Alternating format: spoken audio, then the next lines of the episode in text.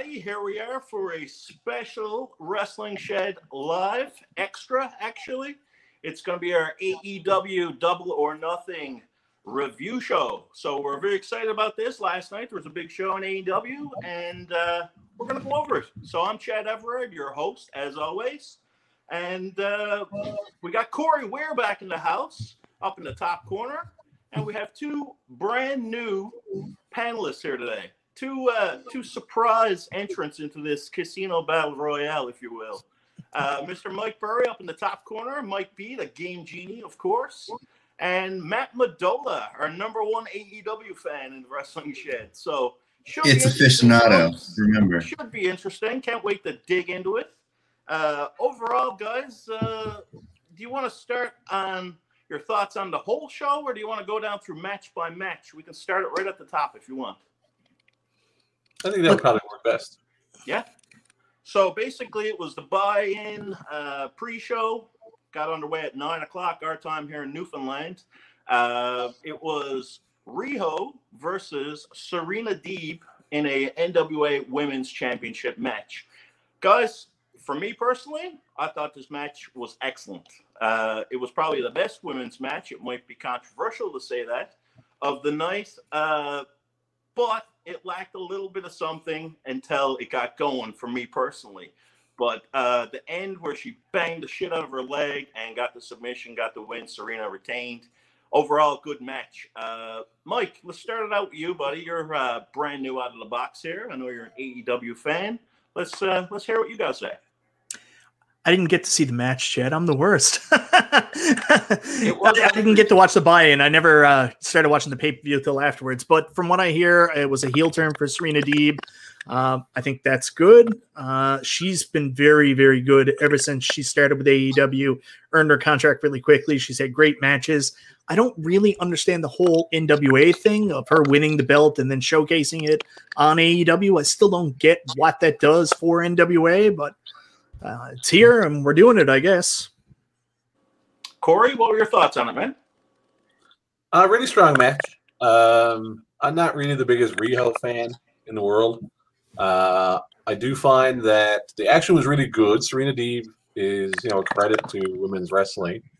Uh, and, you know, she pulls off a lot of different moves. You know, she's really strong, really believable in her selling. Riho, I find, is really weak looking. I find it difficult to buy anything that she's throwing out there.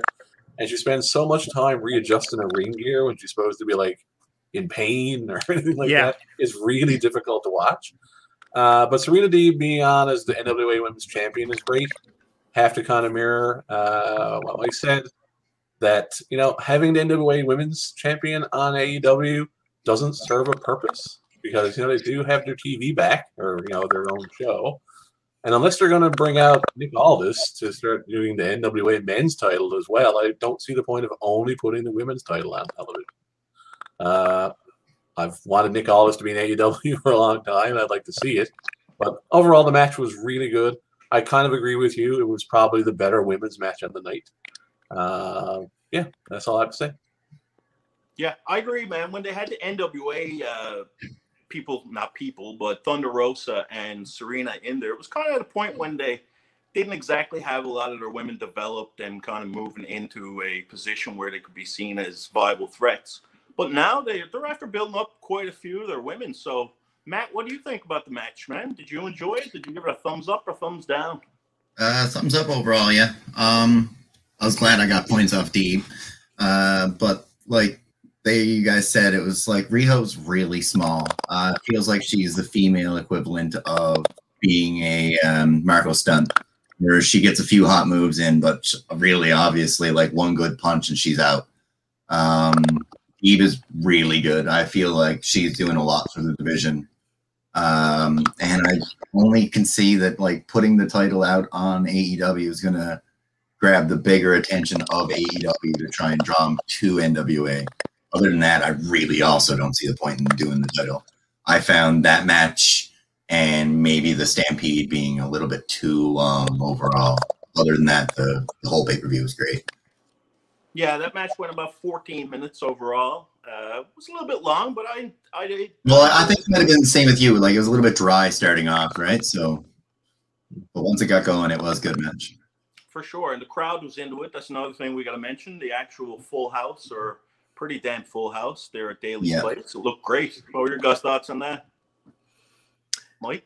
I guess we're not worried about COVID anymore in the U.S. It's over. it's over, man.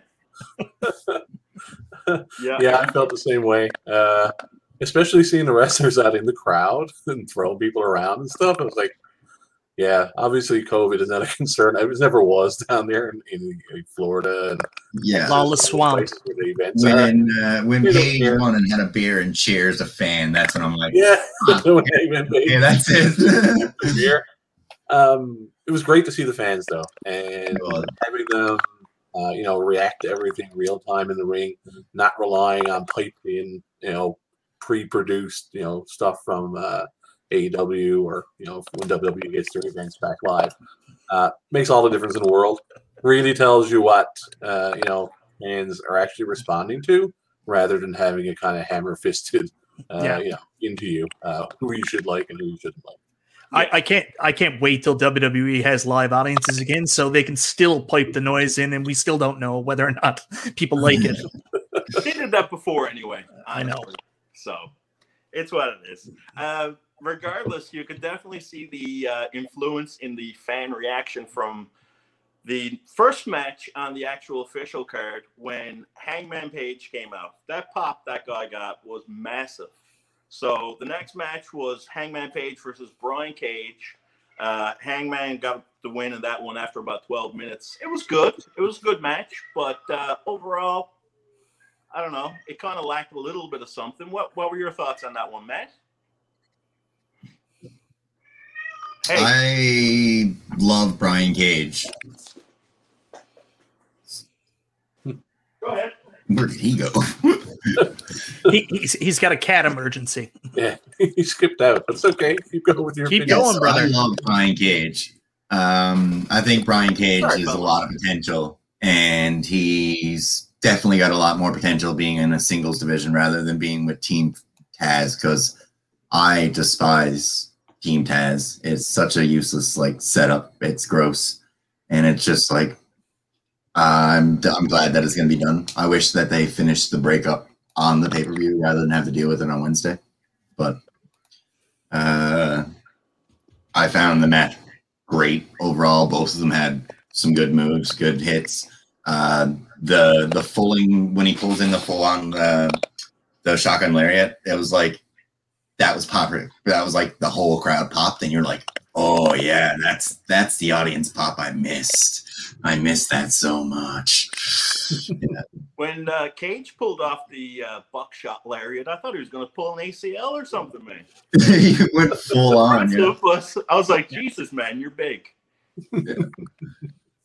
But, Yeah, uh, I used to say it all the time, like in when I was in wrestling years ago here in Newfoundland, we'd have these big guys and they'd want to do karate and do this aerial stuff, and I'd be like, "What are you doing, man?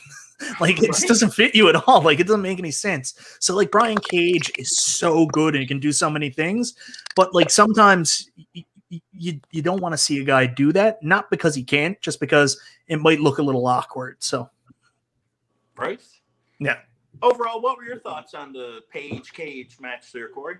I keep getting mixed up in how many people's name rhyme with Page and Cage in AEW. Um, the match was great. Uh, you know, not overly great, I should say. It served its purpose, uh, which I felt was kind of twofold. To get Adam Page out there to pop the crowd, because, you know, big crowd reaction, first time back. And to start, you know, Cage breaking away from Team Taz and, you know, standing on his own, which was effectively done can't tell you how much I love Ricky Starks in the ring at the end. And Cage kind of made a threatening motion towards him, and he pointed at his neck. It was like, "Oh my god, don't hit me! You're gonna break my neck." I thought that was hilarious. That made the entire thing for me, to be honest. but yeah, no, good match overall. Uh, Cage, I've loved Cage since you know seeing him back in Lucha Underground. Um, you know, he's done nothing but perform and consistently get develop, uh, get better over the years. Uh, I don't like, as you said, him trying to do off like high flying things anymore. You know, ten years ago when he was, you know, newcomer, it was it was new, and you know, he was big and strong and he could do athletic and, you know, acrobatic things. It was impressive. Yeah. But I mean, after 10, 12 years of him doing it, you know, try and focus on your strengths rather than try and be everything at once. I'll put one point on that is he was the masked character who played as like um, Thanos in the Marvel match in AAA like not too long ago. So go look that match up. He is unbelievable and he flies around like you're talking about, but because he's not Cage, you're not seeing that issue. You're seeing a superhero doing all these superhero stunts. You're like, that guy is cool. I'd be more I didn't even know it was Cage until after the match. Yeah, but I'd be more impressed to see that guy do a power slam or a full Nelson or something. Well, That's it. this massive Cage is dude doing it, being his character, the flips and stuff are a little bit out of gimmick. But when he's doing it in a mask, it, it actually looks the gimmick because he's not supposed to be that mean, Yeah. thugging guy.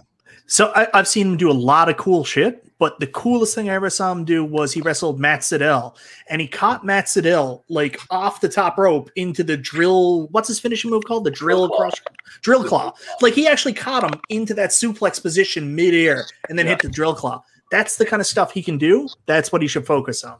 Yeah, I agree. Yeah, for sure. Uh, moving on to the AEW tag team match. Match that I was uh, kind of interested in. I wasn't expecting a lot because, to be quite honest, I'm a little critical, overly critical, maybe some people might say, of the Bucks lately. Uh, they're not delivering like they did back in New Japan days.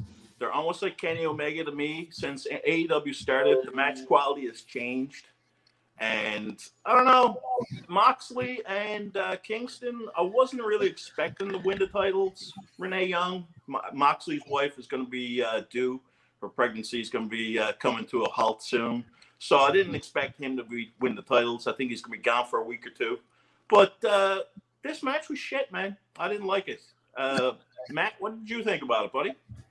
I also agree. I don't really like the Bucks lately. Like it's not because of the heel turn, but I think it's just like they're just shooting in their matches. They used to have a good few spots. Yeah, they're spot monkeys, but at least they had a good few spots and sold. Now it's literally like you can call the three things they're gonna do as soon as you see the cue, and you're like, ah, okay, same thing again, same thing again, same thing again.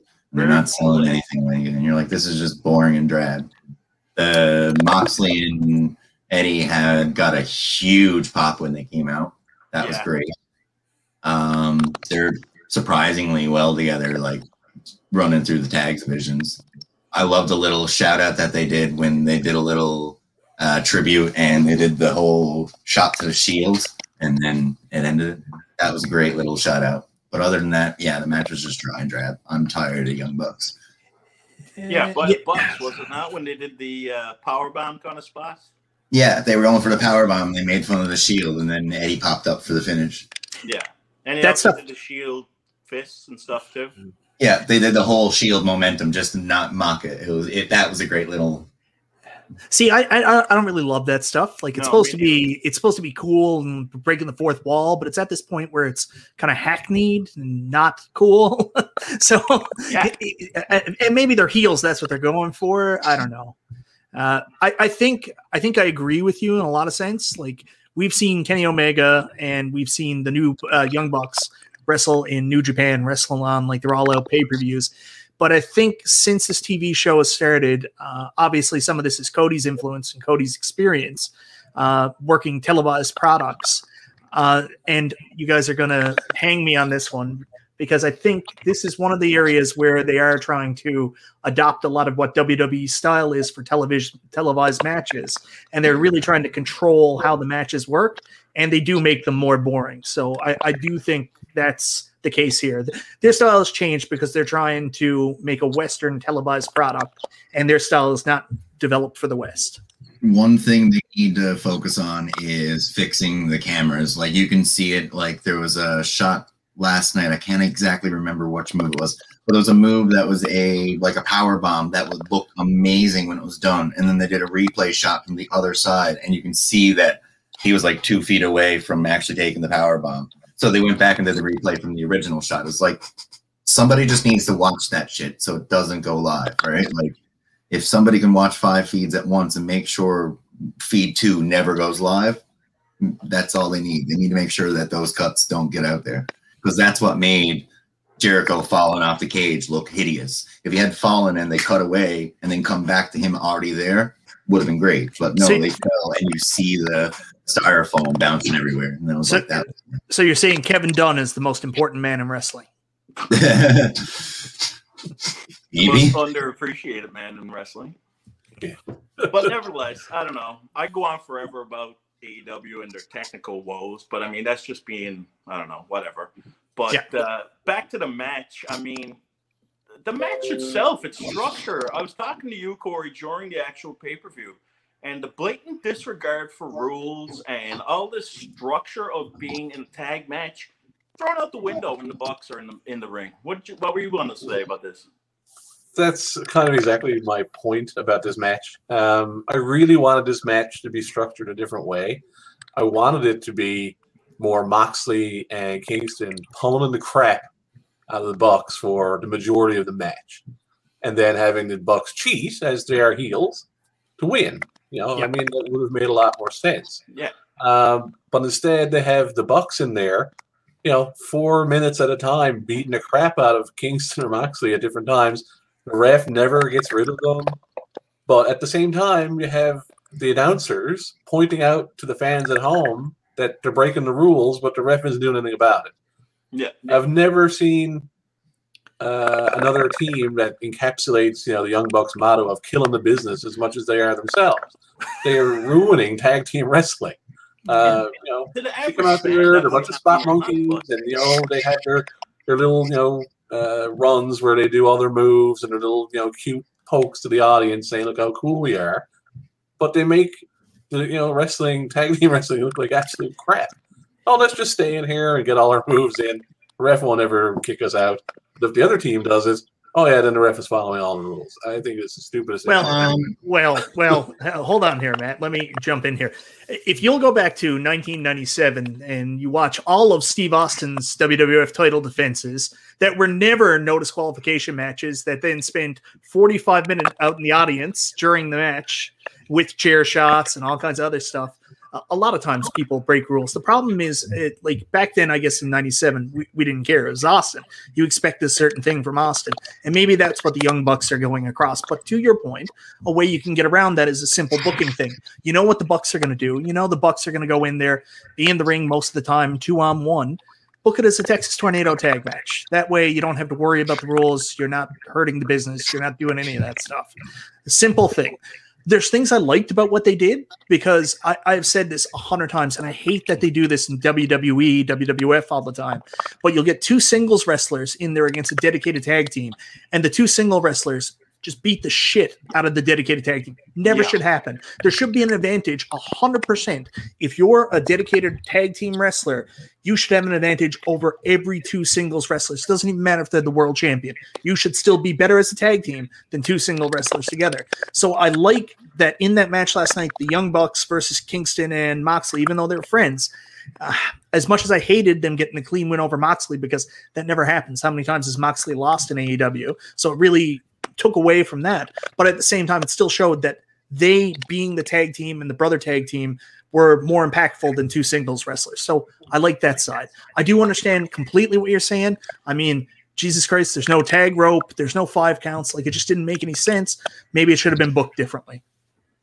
Yeah, and then like I say, you know, if they're going to do it, I mean, if they're going to have their matches end up that way, then you have to either go all in on it and let them do it, but don't have the announcers drawing attention to the fact that they're breaking the rules, Yeah. or have the referee actually enforce the rules and not have them do it. It's either one of the two. Don't have it in between. And that's my biggest point with the Bucks. They just, you know, it's all about getting themselves over and making themselves look good. Screw if it's you know not unilateral. That's just the way they operate. this is more of a in thing than anything, but um if I'm correct, it wasn't Mike Knox also the ref. So it's like their their buddy buddy guy who's the referee, the ball guy. Was it? Rick can't Taylor. remember. So I it's like I still think half the refs they always losers. have their buddy refing for them, and it's just like anybody who starts watching it and sees him being the elite, you're like, wait, okay, I'm clicking in that they're always friends with him. He's usually filming them. Oh, I see. I see what you're saying. So you think this is long term booking where they've got a. Um, oh, what was his? What was he called in WCW? Remember, uh, NWO had their own ref, Patrick. Oh, Nick Patrick. Nick Patrick. So you're saying this is like a Nick Patrick deal where this is the Buck special ref. That's why they get away with it. Every Okay. single time he's been refing, he even Yeah. picked up the Dwyer shoe last night and threw it out on them, and then went down for a count. But the majority of people watching the pay per view don't watch being the elite, so they don't have any idea that's This happening. is it. It's it's more of an in thing for people who do watch those things and be like looking in, and be like, wait a you second, going what's for about thousand people oh, or Those the sick ten thousand people that would want that instead of going for the fucking million people you should be going for? That's what I don't get. That's what I don't like. Yeah. Oh, for so- this, not for that. So so we we can't drop f bombs on this. I've been trying to be good. You can, but not to, but fuck it, let's do it. when it's when it's called for, it's warranted. It- it- we've only What? dro- well we've dropped two now, so we've lost our PG thirteen rating. But we'll Just try. like AEW, you're allowed two and ice. Yeah. The algorithm is going to get you us. say bitch. Yes, bitch. Uh, Casino Battle Royale. They seem to have a fucking battle royale. There we go, number four, three. Uh, they seem to have a battle royal royale every uh, pay per view. Uh, this one was no different. It was what it was. I had no real high expectations going into it. Um, pretty sure the majority of us thought Christian was going to win. We all picked Christian. Uh, there was a little bit of scuttlebutt over the Joker position and who that could be. And uh, turned out to be Lio Rush. A little bit of a surprise there. Uh, nevertheless, Jungle Boy went on, won this Casino Battle Royale. Uh, thoughts on this one, guys? Burry, you want to start it out, bud? Yeah, Jungle Boy winning. Big thumbs up. Jungle Yeah. Boy is such a good story for AEW. Uh, like I know people hate Marko, like that's been a really down on uh, Jungle Boy and Luchasaurus, but whatever, man. He's more like a mascot than anything else. Jungle Boy i- i- himself, excellent story. He's been a hard worker in the ring. He's had some good matches. This is an opportunity for him to get a shine against Kenny Omega in a world title match. He's not going to win. We all know that, but it No. should be a good match, and this is a good opportunity for him. Putting Christian in that opportunity, it was too soon. There, Christian's got to do a lot more before he Yeah. goes for the belt. If Christian was in a W, a w AEW title match already, we're in TNA because that's what TNA was. Like as soon as the guy showed up, he won the TNA title, and, and it shows that AEW are learning from the mistakes of the past and the other people that have tried to go head to head against the Fed. So uh, it seems like it's going to be a slow build for Christian, and that's the right way to go with it. In terms of Lio Rush, I- I'm going to admit, uh, in my later years, I've become more of a fair weather, fair weather wrestling fan. So I'm not that familiar with Lio Rush outside of his run in WWF or WWE, and I wasn't that impressed. So when he came out last night, I was a little disappointed. Also, whenever anybody says going to be a surprise, I never think it's going to be someone realistic. I'm always like, oh my god, CM Punk, Daniel Bryan, Batista, Yeah. something stupid, right? And then it comes out and it's a cool thing, and I'm always disappointed, and I'm like, uh, could have been better. So, like, the minute someone says there's going to be a surprise, I should just tell myself, you're going to be disappointed, Mike. But there it is. Uh, other than that, I don't like this casino battle royal match. Like, this is so unnecessary. And last night was the first time I ever saw one. And like the rules, it shouldn't confuse me. And even the commentators, where they were talking about, and they were like, and this is the way the rules work. And now you know at home. It shouldn't be that hard. Like the Royal have to Rumble's not that confusing. It's not like, hey, we got seven cards coming out. Who could come out? You're like, someone comes out every two minutes. It's simple. Do simple things. Keep it simple, stupid. Kiss. That's Yeah. that's one thing that really bothered me about that It was like we got these four suits and we're gonna have them come out at the same time, but then it's like huh, the varsity blondes come out as duos, and then it's like one other person, another person, another person, and the next suit, one person, two, two. And you're like, this is not the same time. no. The better way would be if to do this would be elimination chamber style where they let the suit out at each time. Right? Like you're all in one corner and then you're let Yeah. loose. So, way you're already there waiting. There's no entrances. so I, just a I, I kind of, It's just a contrived idea. Have a battle royal. yeah, Have a battle exactly. royal. I, I do kind of blame this on Dusty because his two kids are there, and Dusty Dusty was amazing, but also man, he came up with some shit back in his day, and his kids are like, you know what, Dad would think is great, this casino battle royal idea, and no one's there to tell him, Dusty, this is terrible. right? I don't know, man. I think what, the, what do you casino, think the casino battle royal is really just AEW went. Well, we can't have Royal Rumble, so let's just dump a bunch of people in five at a time. Yeah. let's just throw them all in. But Um, And who on the roster? you can have a Royal Rumble, you just don't call it that. I'll tell you what was the worst thing about it was the logos they put up for the suits of cards confused the announcers. When they had the first one come up and it was the club, they were talking amongst themselves on TV, saying, "I think that's the clubs. I don't know." So Exactly. that was that was the stupidest thing ever. The match itself was fine. You know, it was a serviceable battle royal. It had you know a few of its moments. I personally was thrilled that Lio Rush uh, was the uh, the Joker. Uh, as everybody knows, I'm a big MLW fan, and uh, Lio Rush. I didn't realize he was leaving the company. Uh, he just finished up over there in a great feud against Myron Reed for the uh, middleweight championship over there. Yeah. Uh, but I didn't think that he was actually leaving, so it was good to see him show up here. I think he could have a really good run uh, AEW if they, you know, give him the time and uh, you know invest him in a few matches. So Um, he's actually signed for NJP and not for AEW. He's technically the fifth NJP Oh. signee for Oh. AEW. Yeah. Good enough again. um, Jungle Boy winning uh, is the key here. Uh, couldn't be happier. Uh, Jungle Boy was one of the first signings for AEW. Uh, you know, independent signings uh, when they first opened almost two years ago, or whatever it is, close to two years ago. Um, and this just speaks highly of what they think of him. Uh, he's definitely destined for greatness in AEW. He's really young. Uh, you know, he's shown the caliber of wrestler that he is. His match against Dax Harwood was incredible, and the one against Darby Allin was just good. Um, I see big things for him. If Kenny Omega, if his match against Kenny Omega wasn't only in two weeks' time from now, I could actually see them putting the belt on Jungle Boy. Uh, if it had been further down the road, at this stage, though, it's not going to be. Uh, but he will have a great match against him and look like a million dollars. And uh, they should invest in him and keep him locked up under contract for years to come. Yeah, like you said, uh, I believe it was you said in last chat. So it was like the fact that um, once they go on the road and go touring again, it doesn't make sense that Kenny will be able to keep all the belts. It's unless he's a 24 7 clone, he's not going to be able to keep all the belts. So Yeah. there's a time very soon that he's going to have to start dropping them. Oh, definitely. Yeah, it's one of And the that, that, like, if it had been like two months' time and not two weeks' time, I could also see it being Jungle Boy taking it. just based on the reaction last night alone it was incredible. So, so I'm going to go off the rails a little bit here, uh, since we already started talking about it. Wh- What the hell is the end game with Kenny Omega and the Belt Collector storyline? Where's this going? Because like at, at first, it was right around the ta- time Kota Ibushi won the uh, New Japan Pro Wrestling Championship, and I was like, oh, there they're going. They're going to do the Golden Lovers angle as the Belt Collectors.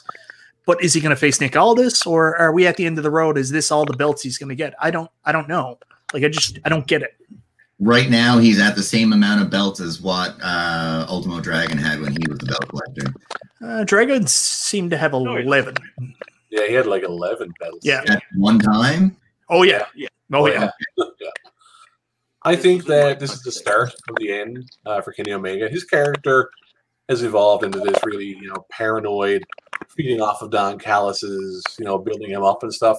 And I think he's going to be ahead for one of these like breakdowns where he like kind of dissolves again and then he has to reinvent himself, kind of like a Chris Jericho kind of scenario where he keeps having to reinvent himself.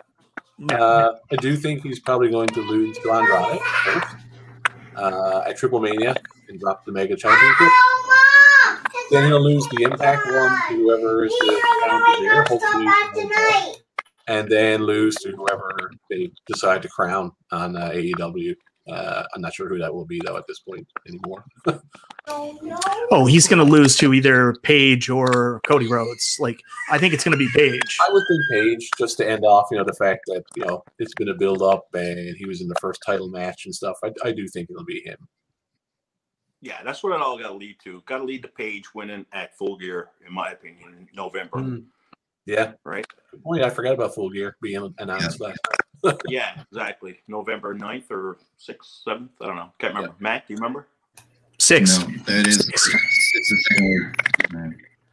But moving on, guys, let's speed it up a little bit. Uh, the less we talk about this next one, probably the better, in my opinion. Uh, Cody Rhodes, Anthony Ogogo. Who wants to go go on this one? We have a Best part of that whole match was the uh, Olympic slam, throwaway slam. Other than that, it was garbage. Yeah, thumbs down for me, man. Corey, what do you think about this one? Uh, it had the opportunity for Gogo to go over the big way and kind of, you know, put him over as a credible threat. He pulled off a lot in the match last night that I didn't know he was capable of, uh, which was great to see. But having Cody go over right now really took all the momentum out of Gogo. So I don't know what else they're going to do with him now. Mike? So Cody Rhodes, uh, when he first came out for the first AEW pay per view, smashed the throne of Triple H and made this big statement, and has become the golden shovel of AEW. Funny enough, because all he does is these stupid angles that don't do anybody else any favors and make everybody else look stupid. And the whole thing now with the factory, QT Marshall, and all these guys, they'll look like chumps. Like this has done them no favors everything he does does everybody no favors. I mean, he drops the title to uh, Brodie Lee, makes Brodie look, Lee look like a million bucks, comes back two weeks later, wins it back, and makes Brodie look, look stupid. And then what were they going to do with Brodie Lee? Then he got sick, sadly, and passed away.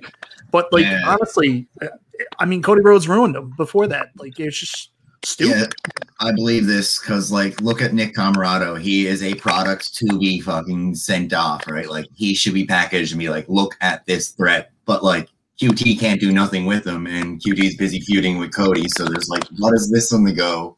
And Camarado just stood on the side, and it's like, man, what a waste of muscle. What you Yeah. think of it? You think of a QT's heel turn. I mean, should have done something, but he's already done. The storyline's done. It's over. So what was Oh, the no, point it's of it? going on. it's just not with Cody. He's feuding with Dustin. Yeah, I know. And Like, It's really sad.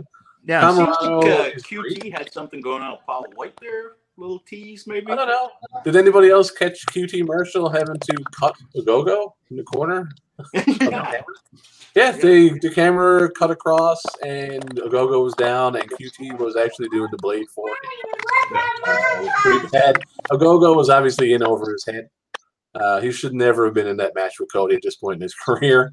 No. Uh, and I think they've done irreparable harm uh, by having him in there at this point in his career. Yeah. But It was, you know, that's uh, the way it goes. like in, in terms in terms of a wrestling match, Cody carried him very well and made him look good. Just in terms of character development, he killed him. Oh yeah. Yeah, like, you might have made him go over and look like he's a productive wrestler, but then you're like, oh, look, he actually has some potential. Oh, you won. Never mind. Like it, it, it wasn't as bad as Regal and Goldberg. Come on. like like I said, like the up on top, uh, getting that follow, like getting the punch, that was a good shot. And then there was a spot where there was the follow away Olympic slam, and that was so clean. That was like perfect Yeah. angle moment. You're like, that was good. Other than that, man, I can't even remember the rest of the match. It was just lackluster. Cody won it with the uh, vertebreaker, which was surprising. It looked all right. It looked like they practiced it all week, which was safe enough. But Yeah, uh, he Yeah, held yeah. it long enough for him to make sure he was going to take it properly. Yeah, He it was gonna was like a 12 second stall to sell that. So yeah, Yeah. So, looked into. I thought he was going to walk out to the parking lot with him. He held him up that long. So uh, c- can we can we talk about Cody's vertebreaker? Like I, I I- I thought the vertebreaker was really cool when I saw it. Like me as someone who did wrestling and Matt and anybody else who's done wrestling. If anybody said I'm going to finish you with a vertebreaker, I'd be like, "You're dreaming, buddy. I'm not taking that." yeah, But I've taken a few, so I don't know. That's nuts. Uh, anyways, uh, the thing about it is, uh, it's cool that they brought it back. Cody does it way too slow. Like it takes all the effect out of it. It's like Yeah. the reason why Christian's kill switch looks better than some of the other unprettiers or whatever you want to call it done is how quick and how fluid he does it. That vertebreaker from Cody, every time I've seen him do it, is awful. And even the landing is it, it doesn't suspend your disbelief. Like a Brainbuster, you're never landing on your head with a brainbuster. It's always a suplex, but it's all about the hook and how you hit it. With Cody's vertebreaker, you know 100% it's this weird sit out thing. It's not like when Shane Helms did the vertebraker and you were like, oh my God, he's dead. He's dead. yeah. It's like when Hunter stopped doing pedigree all the way down. He started lifting people and dropping them. You know. Dead. But anyway, Uh, TNT Championship match, match I was kind of looking forward to because honestly, I like two of these guys Miro versus Lance Archer.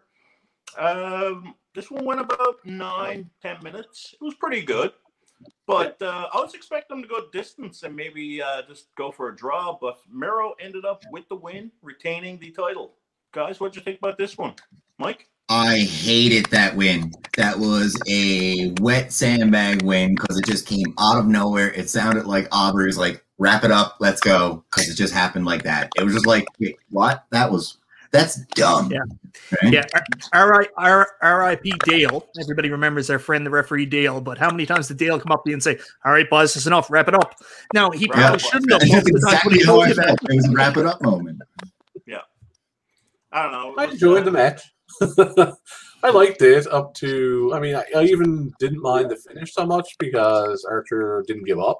So you know that was fine. Yeah.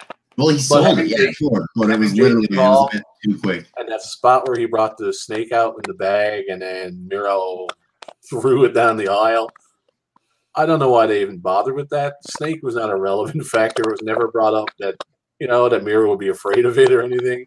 Why did you do this? because It's because so it's Jake, stupid. Jake Roberts. It's People Jake. expect It was just Snake funny. Roberts. because Even my, Tony, my buddy Tony was saying it too. It was But like, wouldn't it be funny if he brought out the snake? And soon enough, he did. And I was just like, how did you But they come made to it look so stupid. Like they threw the bag and it looked like it Yeah, might but open. It's like, listen, It was a bag of stuff. But, here's your here's, here's your opportunity to say that it's copying WWE. It's the same thing as Earthquake doing the Earthquake crush on the snake. It was a good way to distract the opponent, I guess. Yeah, a lot of people They said it was brilliant. Why, why didn't nobody ever think of this before? Earthquake was afraid of the snake. Well, that's true. Yeah. Miro was not afraid. This Miro's was, not afraid was of anything. never a factor in their feud at all. It was never even brought up. Yeah. And all of a sudden, here comes Jake with the bag. Miro throws it a while. It Yeah, yeah, like but- it was done for comedy. The Yeah. difference of uh, difference is back in those days they had like 18 episodes of superstars to fill, so they had to come up with storylines like that. We don't have superstars anymore. yeah. But uh, yeah, guys, I don't know about you, but I love Jake the Snake Roberts. I always have. Very nostalgic. Uh, he's been here a couple of times in Newfoundland. Got an opportunity to meet him. Great guy. Uh, I don't want to see him on TV anymore. He adds nothing to this. Archer did kind of. It was cool to have him at first, but Yeah. Archer doesn't need a mouthpiece right now. So Jake, I love you, buddy, but go on. Yeah, so uh, this is something that we could have a whole tangent on. I'll be really quick because I know you're trying to wrap up quickly, but managers are awesome. I wish there was more managers in wrestling. Managers add such a valuable piece. You look back at the 80s, the reason why was you had all these muscle heads that really had no personality at all, except they were given a gimmick. And you know what sold it? You did have capable guys like Bobby the Brain. You had capable guys like Slick to some extent. All Slick really did was dance around and jive soul bro, and that was enough for us. But you know, you, you had these talking guys that could get somebody over, but most of these guys, that's one knock on AEW. They brought in managers, but then put them in the wrong places. Like when Archer came in, like at first, him being a heel, Snake could add something, but in the role that Archer's in right now, Snake doesn't add anything. Uh, Snake should be maybe with the Dark Order or maybe with some kind of heel faction. Hell, throw him with Chaos Project and have him come out and say some creepy shit, cryptic shit. And that's better than what he's doing with Archer. He doesn't need to be there. Same with Taz. I mean, why stick Ricky Starks, a guy that's incredible on the mic? Like honestly, like the second skinny, skinny, uh, more whitish Rock.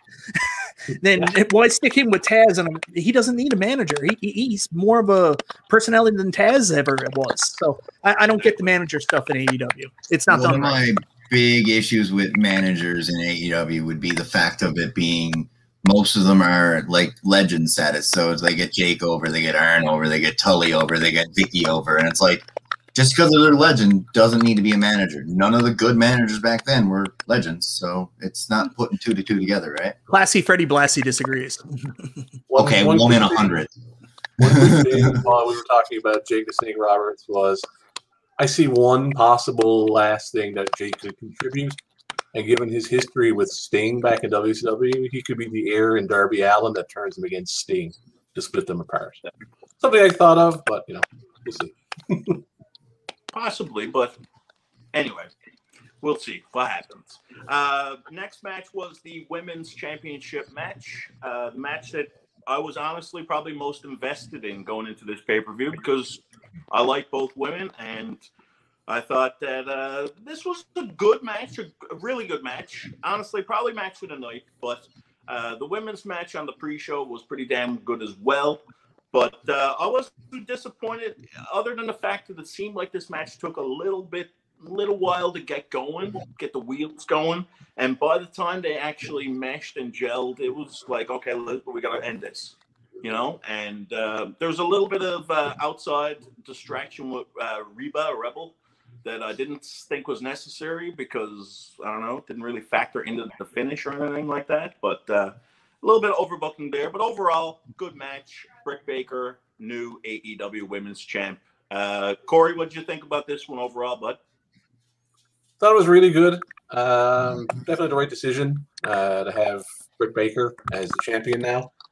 Um, I thought that you know during the match it had really good action, and but it did have a few spots where it seemed like the ladies got kind of confused and didn't know which transition they were going to do, so it came off a bit sloppy and clunky in, in little Yeah. pieces.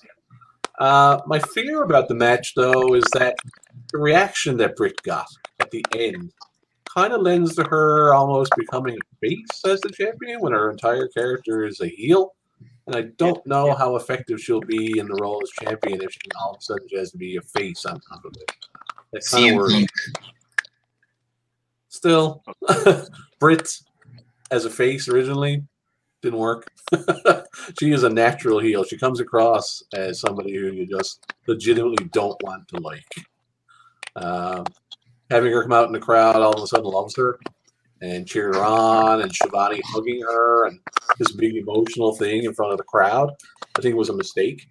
Um, should have been saved for like a backstage segment or something that they could have done, like as a you know behind the scenes kind of thing later. But, yeah, uh, so, so so there is a storyline there, and this is less of an in thing, and it's been going on for a while. But Britt Baker and Tony Schiavone have a special relationship where Tony has some kind of creepy crush on her, and he's constantly bringing her coffee, or she's bringing him coffee. So I think instead of it being this great moment where he congratulates her as like this fan, this warm moment, it's more of like him being a bit of a dirtbag, getting excited to hug her. That's how I'll sell that. I'm pretty sure he come across promised like it a though on hug if she stage. won, so Yeah. he was just pretty much paying off the bet that he would Yeah. give her a hug if she won. So, but nevertheless, what the fuck does that have to do with anything? Like, there's no need of that part, in my opinion. No. But still, Could have been saved for Uh, off camera. overall, I will. I will say uh, I had connection troubles during this match, so it was hard to get into a flow when you're just watching three dots constantly try to refresh. So uh, I, I I really had a hard time seeing the match. The match was pretty choppy on the stream I was watching. Uh, I noticed a lot of the mistakes. Uh, like uh, I think a lot of times with Rio and Shida, there's a bit of a communication issue. Uh, Kenny Omega, from what I understand, is the one that's in charge of booking the women and I've got some real questions about what he's done so far. I haven't really liked the direction of the women's division at all. It's been a mess completely the last like two years. Them moving Shida for the year brought stability, and then coronating Britt Baker here was a really good move. But um, you know, there seemed to be some communication issues. There was one point where she was going to go for her. Uh, Britt Baker does a uh, fisherman suplex uh, buster, and uh, well, not buster breaker, and she tried to hook it on, and they just couldn't do the reversal, so they ended up rolling around on the ground like hooked and yeah, went the other and it looked, yeah, it looked awful. So uh, that really stuck out to me, and I'm one of these people that once I start seeing that, and then with the connection issues, really brought down the match for me. I think if I was watching it with a good stream, would have been better. And there was also the missed spot where she went for the uh, gorilla press and then drop on the buckle, and just they just Yeah. screwed up. So that kind of stuff stuck out to me, and it's a shame that what should have been a really good match got marred with a couple of those mistakes. But then again, the crowd didn't really uh, react negatively to it. It's not like you know those '90s WWF chants where they were like "you effed up, you effed up." So no big deal, no harm, no foul, I guess. Mm-hmm. It seems as like that issue with the gorilla press is like they went to go do a maneuver in one corner and then did a bit and then went to go another corner. And when they went to go up for the gorilla press, it looked like Shida got prepped for the other move. It was like almost forgot that they did it and was going back for the old set because she jumped up and she was not supposed to jump up and just like awkwardly fell here. And Britt just like fell down and was like, No, you're not supposed to get up yet. I was supposed to pick you up. Let's try Yeah. that again. I, I, I don't I don't mean to sound racist, but I do think there is some language barrier issues. I think Asuka suffered from it a lot in WWE as well. Yeah. Actually, uh, as awkward as it is for language issues, one of the greatest matches I've seen have been the matches between Japanese and Spanish people who are not English. There's somehow two people who can't speak English and don't speak the same Whoa, language whoa, better whoa. matches. Better put a lid on the whole Japanese Spanish relation thing right now with AEW. Uh, moving on, guys. Uh, next match was the tag match with Darby Allin and the Icon Sting facing the duo of Scorpio Sky and Ethan Page. Uh, Sting's first big match out in front of a crowd since that infamous night at WWE United Champions 2015. Uh, Sting had his work boots on, guys. Uh, I was pretty impressed. But with that being said, my expectations were kind of tempered anyway. Uh, this match was about a two star out of five for me. Uh, Sting and Darby ended up getting the win. Who wants to start it out? How about you, uh, Mr. Mike Burry? Yeah, so um, I I did not have high expectations for this match, and that's usually the ones I enjoy the most. I didn't think much of it. I thought, and I, I try to stop doing this, but from a booking perspective, how do you book this match? It's so hard. You've got this new tandem of Sky and Page, and Page is brand new to the company, so you don't want them to lose. But then again, you've got Sting making his in ring, like real in ring debut, so you don't want him to take the loss. I mean, like it just seemed like it was too quick. This angle came about, and like one person was going to get tarnished. But anyways, stop thinking like that, Mike, and just enjoy it for what it was. Overall, the match was fun. Chad, you said it best. Sting didn't embarrass himself, and that's all you can really ask for at this point. I mean, 62 years old. Like I wouldn't say he looked a day over 93, but you know he looked great compared to what he looked like last time in WWF, and uh, he worked well. And that finish was really cool. I love the finish into the Scorpion Death Drop. I popped for that big time. Matt, so what you think, uh, one thing I was Friday night when they had Ethan Page and Scorpio uh, face Uno and Stu Grayson, or yeah, it was. So it was two big big guys and them, and they got the win against them, and that's a big win for them to go into the tag and go into the pay per view. So you're looking hot, and yeah, they get get get stomped by Sting, but I think that's why they put that win there. So it still looks like they beat one of the top contenders, but you still can't beat Sting. But uh, when Sting took that bump outside, I was like, oh, he's just got that padded jacket on. And then he took the shirt off and he just had the singlet on. Oh, man, I jumped up and marked out. That was it. I was like, oh, wow, he took that bump bareback. That was good. That was Corey, what'd you actually, think, I. I, I didn't go, I went in with no low potentials, but I had a, a lot of a lot of pop over Sting being 62 years old and taking some pretty gnarly bumps. I think Yeah, um, I think Sting, there was no way that he was supposed to look that good, and man, he, he ever deliver. Uh, Yeah. I really went into this match expecting Darby and Sting to win. Uh, I'm not a fan of Ethan Page and Scorpio Sky. Uh, Scorpio Sky has been given a lot of opportunities where he was supposed to be pushed as a big single star, and he keeps winding up in these weird tag teams, and now he's there again. I really don't see him breaking out of that mold. Uh, so I didn't think that Sting was going to lose his first, you know, in-ring real match aside from his cinematography matches. Um, it was cool to see Sting kind of recreate the whole Undertaker AJ meme when he stood up behind Scorpio Sky in the beginning, and Scorpio got afraid and turned around. Thought that was really cool. Uh, but yeah, the ending was really good, where you know Scorpio went for his finishing move and Sting countered into the Scorpion Death Drop. Thought that was great. Uh, I still can't believe that that man is 62 years old and he makes me look like I'm about a thousand. great, great match. Uh, I'd say I'd probably give it, you know, three and a half out of five. uh, as this match ended, and I was thinking, like, okay, what are they doing with Darby? What are they doing with Sting? Uh, something popped in my head, and I just want to know you, get your guys' opinion on this. What do you think about Darby and Sting versus the Bucks for the tag titles? Who would be up for that? No, No, not Curry would be. as as cool as it would be, it's just in in in like it doesn't make sense to put a tag belt on a 62 year old man because Miro will come in and beat the shit out of him.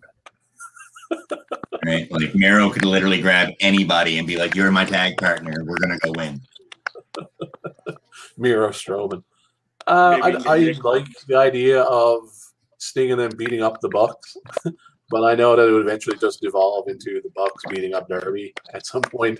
I, me and me and Mike were talking about this a minute ago before we went live about the Dark Order had um, Brodie Lee, and you had that push, and they had a direction, and now they're kind of like doing this because they don't have a leader again. Their wins, their losses, they're jobbers, they're not jobbers. They're what the hell are they going to do? They're all good wrestlers. Sting is a perfect candidate to be the new leader for them right? Like he doesn't even need to wrestle. He could just be the new de facto weirdo, I guess. right? There's a possibility for him to be there. And then with you know them helping out lots lately and like always backing Sting and Darby up. So So I, I- I'll bring up the fact. I'll bring up the fact we talked about this about like the potential heel turn. I mean, how do you turn one of those guys heels? No one's going to accept Sting as a heel. It never worked. It never will. Darby's not going to turn heel. I mean, Darby weighs 125 pounds. Like that is not the kind of person you put heel. So what's the payoff there from this tag team that they have? Right? I think ultimately they have to go with Darby as the heel. Uh, he'll be one of those like the ones that you know connives and weasels his way because he's so small. Yeah. But I, you know, Sting is never going to be the heel. It just doesn't work. Oh, uh, so you you guys will appreciate this too. And I'm sorry, I forgot to mention this during the TNT title match. So um, you you guys are really critical of AEW uh, not uh, doing anything different. They're one of the one companies that uh, I really like because they bring up the whole TV time limit that gives it a feel, the old WCW feel. But has anything ever gone to a time limit draw? Have you ever seen one time limit draw yet? Especially with the TNT title, I've never seen a single time limit draw. I mean, that was that was Yeah. the hook with that belt. there was a time limit draw during one period. One Pardon? of Cody's matches for the TNT Yeah, title. I was gonna say it was one of Cody's matches went to a time limit. It was a 30 minute time match. Okay, I remember who was Cody and. Jungle Boy? Definitely did. Hmm? Was it Cody and Jungle Boy? Orange Cassidy, I think. No, it might be. Oh. yeah, it could be Orange Cassidy. Yeah, Yeah. it was. It was Yeah. Now one of thinking back that on it. Cody face went to the end of the show. Okay, yeah. But But if you if you're going to really try to sell the fact that you have time limits, sometimes you got to do the Broadway to let people know these time limits are real. That's that's all Oh, I wanted to say. yeah, for sure. I could see that. Give it a little bit more legitimacy and you know something to work towards. Uh, Yeah. three-way t- uh, title matches up next. Uh, we got about uh, seven, eight minutes maybe left. Two matches, so I don't mean to speed you guys up, but uh, quick thoughts on Kenny Omega, Pac, and Orange Cassidy. Uh, I hated this match. I wanted to end immediately. I was not invested. I do not like Orange Cassidy. He was like a sore thumb in this match for me, and I gave this probably two stars to be quite frank overall. Kenny Omega retains. Uh, thoughts, guys? Did a good job of getting their spots in. There was really never any question that Omega was not going to retain. Um, then they, you know, they had to have some overbooked stuff in there with the Good Brothers and whatever. You know, I, I took it for what it was. It was just a break between, you know, the Sting match and the end match. So I didn't. I, it was it was a waste of an AEW title. Really, It's tough that it was a title match, but it did feel like a filler match Yeah. for sure. I, I love- I said it in comments on our discussion. It was like Samoa Joe versus Kurt Angle versus Shark Boy back in Shark 2000. Boy, yeah. It made no sense. It made no sense. I was like, why on this match? And every time you get a hope spot, then doing the friggin' orange punch or whatever it's called. Man, he's skinny as fuck. He looks like 140 pounds. Like, I don't know. I, I don't like Orange Cassidy. I'm sorry. Just can't get past this. Mike, what'd you think, buddy?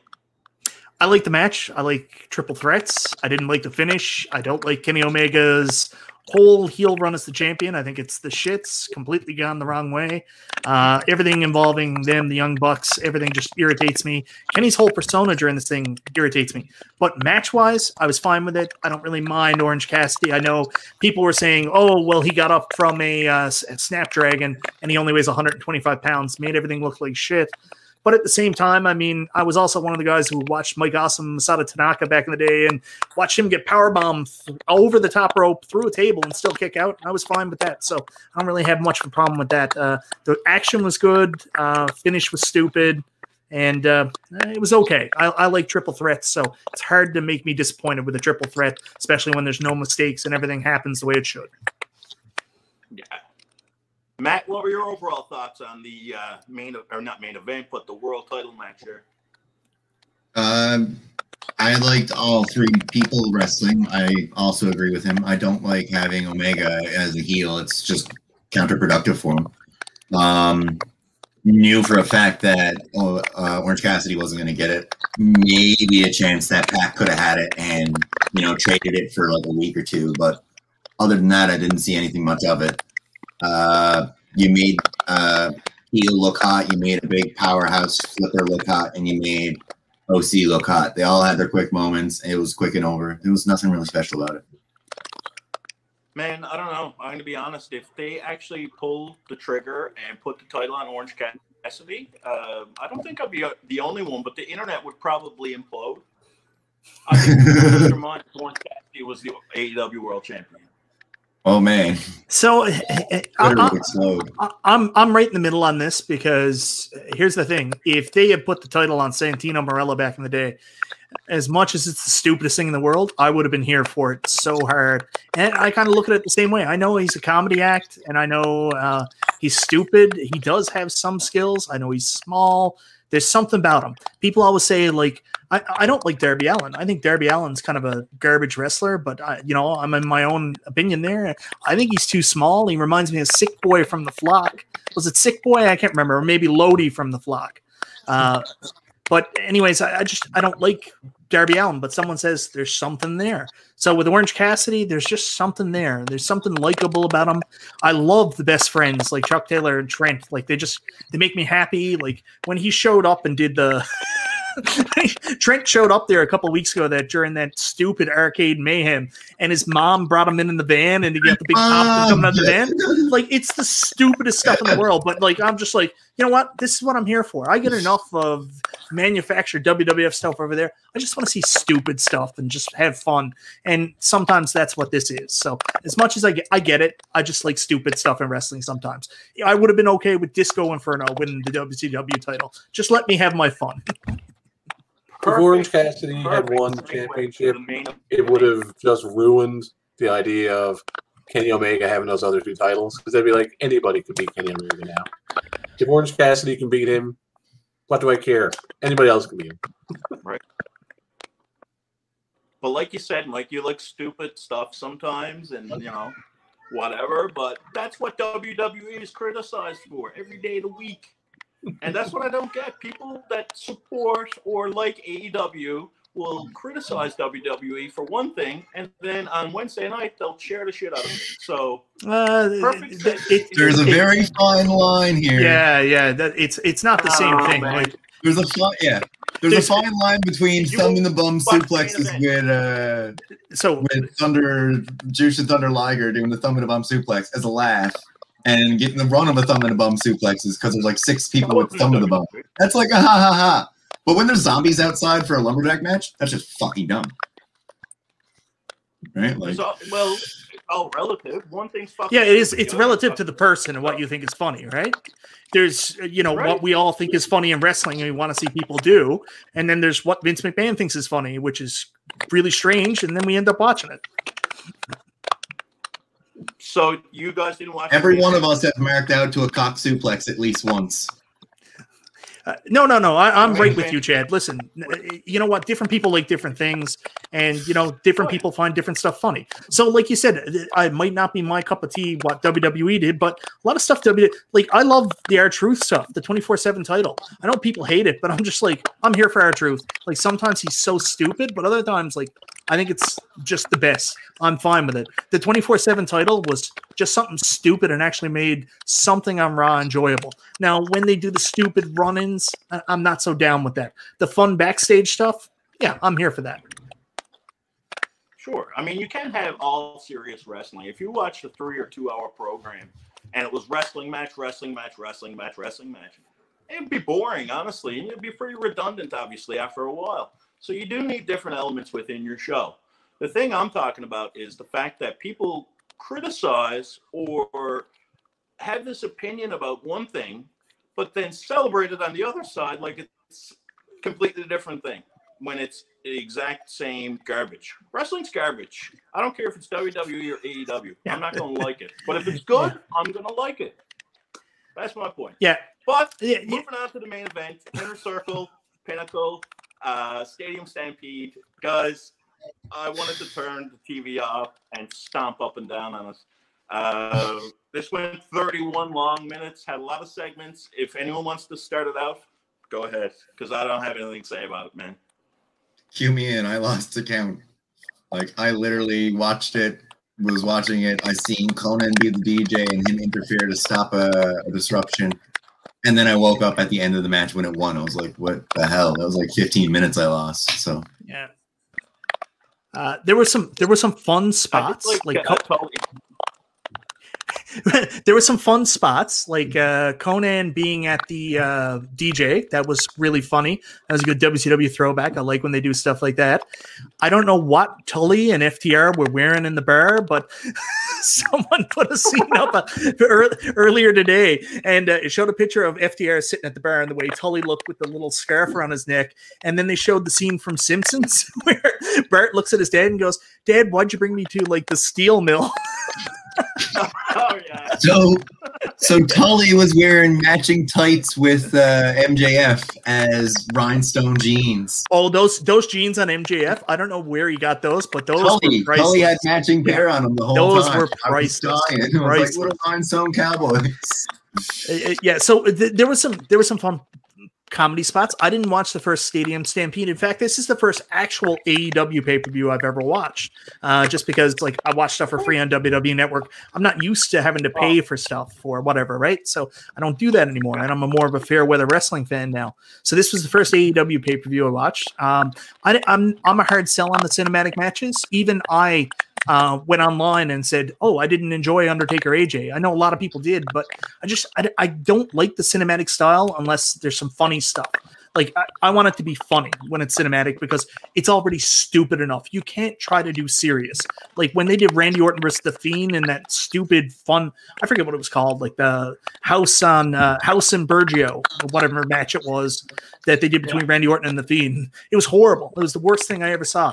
If you're gonna do it, you got to realize this is stupid. That's why like Ultimate Deletions work because it's stupid. And uh, there was some stupid stuff in this that I enjoyed, but I didn't like how everything was segmented, where they f- fractured Yeah, the guys like off. This this group of people, this group of people, this group of Yeah, people. Yeah. I, I didn't enjoy that. Like I just wanted to see all the guys going. I wanted to see war games again. That's what I expected this to be. It wasn't that. And uh, some stuff was just really boring and I didn't care about. I, I don't like the backstage brawl stuff, anyways. Even though uh, when I was a kid, I owned WCW Backstage Assault. I don't like backstage fights. It's not really my cup of tea. So this was all that. And uh, then it ended in the ring with a very uh, wet fart finish with. Uh, Sammy Guevara just beating Shawn Spears. And realistically, listen, I love both guys, but for that to be the finish, that is not what anybody wanted to see. Everybody wanted to see definitively Jericho beating MJF or MJF beating Jericho, someone that mattered. And we got probably the least important people deciding the finish. So everything about that match was just weird. I liked the opening. I liked the inner circle coming down. Like, of course, Judas is a wicked song. I like them coming down with the ropes, the entrance, MJF coming out of the limo, and then the guys coming in the truck was stupid. I don't know. I, I don't get what's going on here. It's just it's it's so stupid. Like they built up this pinnacle thing. This has been a long term storyline, and it just went nowhere. It didn't make any purpose. And this match was a really horrible way to finish that storyline. I feel like this match was basically a make up to try and make up for the shitty finish of the the blood and guts match because everybody bitched about that online. So Jericho's like, we got to do something better than that to fix that. But other than that, I don't not. see. I don't see why they did it again. I don't see why they spent 20 minutes on the other side of the stadium when they were there, when the other people were in the other part of the room. That just doesn't make sense either. And it's like it's not like it was uh, all of it was recorded beforehand because they come out at the end of it. So if they came out at the end of it for the finish, then why why why'd you even do that? Um, I found, like you said, when you're watching these pre-recorded sets or like pre-segmented sets, it's good to have the comedy. When the first one happened, was like I was thinking about Ultimate Deletion. I was like, oh man, I remember Ultimate Deletion when he had fireworks and shot fireworks. Two minutes later, they were shooting fireworks. So I was like, ha, yeah, that's it. That's funny shit like that. They didn't have like any of that in this. It was little like small segment callbacks, like Konnan being Yeah. the DJ here and there, but nothing. Like you rem- you remember in WWE where they did the pre-recorded Money in the Bank match. I mean, I think it was Baron Corbin. He killed two guys. He threw him off the roof of Titan Towers. So that was funny because he murdered somebody. but you know, we never really got a payoff for it. But there, there was none of that. This was just stupid. I, I'm Yeah. sorry, it was. I, I'm a big fan of all the guys involved, but this was not good. Yeah, And like I, you said, it could have been uh, Hager and Spears as the finish, and it was pretty shitty. But it could have been Hager and Wardlow. It really could have been worse. shouldn't it have been everybody? Shouldn't everybody been out there and there'd be like a gang war finish or even eliminations? There, there's a way you could do this differently that would have been more impactful. Like if they An did elimination eliminations, game would have been a way better system where last one standing wins. Yeah. This match, What do you mean? as main event, was it was really Go ahead. uh, signifying that AEW still is in the growing stages of how to produce a show. Um, I think that they felt they needed to put the Stampede match on the show just because they did it a year prior. Uh, it was in the wrong order. I think that the Blood and Guts match should have been on this pay per view, and the cinematic one, when they didn't have a live audience, should have been on the last show. Um, I really thought that they were going to try and make it more serious, given the nature of the feud between the Pinnacle and the Inner Circle, but it really wasn't. Uh, you know, having all the different comedy spots and it. You know, Jericho having a his bat in the boardroom of the of the football stadium, and the club in the stadium was open, even though football season isn't even on the go. You know, it just didn't make any sense. Um, I didn't really care for it at all. It Uh, I thought it was really stupid. Um, they really should have had the blood and guts match at Double or Nothing, uh, and not the other way around. Um, and having the crowd sit through the first twenty-five Yeah. or thirty minutes of the match, watching it on screens, not taking advantage of the fact they had a live crowd again as their main event, really stupid. Uh, Yeah. Didn't care for it at all. I give it zero. I don't. I, I, can't say it's zero. It it had some fun elements. It had some good things, but it just it missed the mark. I know a lot of people that loved it. I, I've got friends online that are big wrestling fans. They loved the show last night. Loved it from start to finish. Uh, I I I don't see it. I don't see it with this one, but whatever. To each their own, right? Yep. So overall, guys, I'm gonna say from a scale of one to five, what would you give the show? I'm going with a deuce for me. Uh, how about you, Matt Madolah? What would you give this show? Double or nothing? Just because it's casinos, triple three, three, three, three, three point three three. Right across the board. What about you, Mike Yeah. Burry? What would you give it? Four. I didn't have any regrets. I, I didn't I didn't walk away saying, "Wow, I just wasted two and a half, three hours."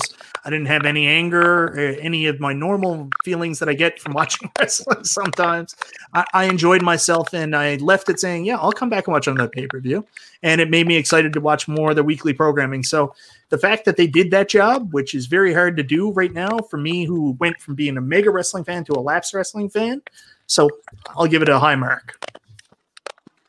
I would say that there was enough on the show that I didn't not like, uh, and you know things that were really standout matches that I thought were really good. I would probably give it you know a three out of five, little above average, but nothing great. Yeah. Fair enough. So the next pay per view for AEW is coming up on Labor Day weekend, and it's going to be all out yet again in Chicago or the Chicago area. Um, not sure what the main event is going to be that one quite yet, but hopefully it will be better than this one because, guys, this main event made me want to retch. Can't be worse. Chicago sorry. shows are always good, so Can't be worse. I Uh, hope. So it's going to be in Chicago. It's going to be in Chicago. Yeah, CM Punk confirmed. Yeah. CM Punk's going to be there. Call it Yeah. now.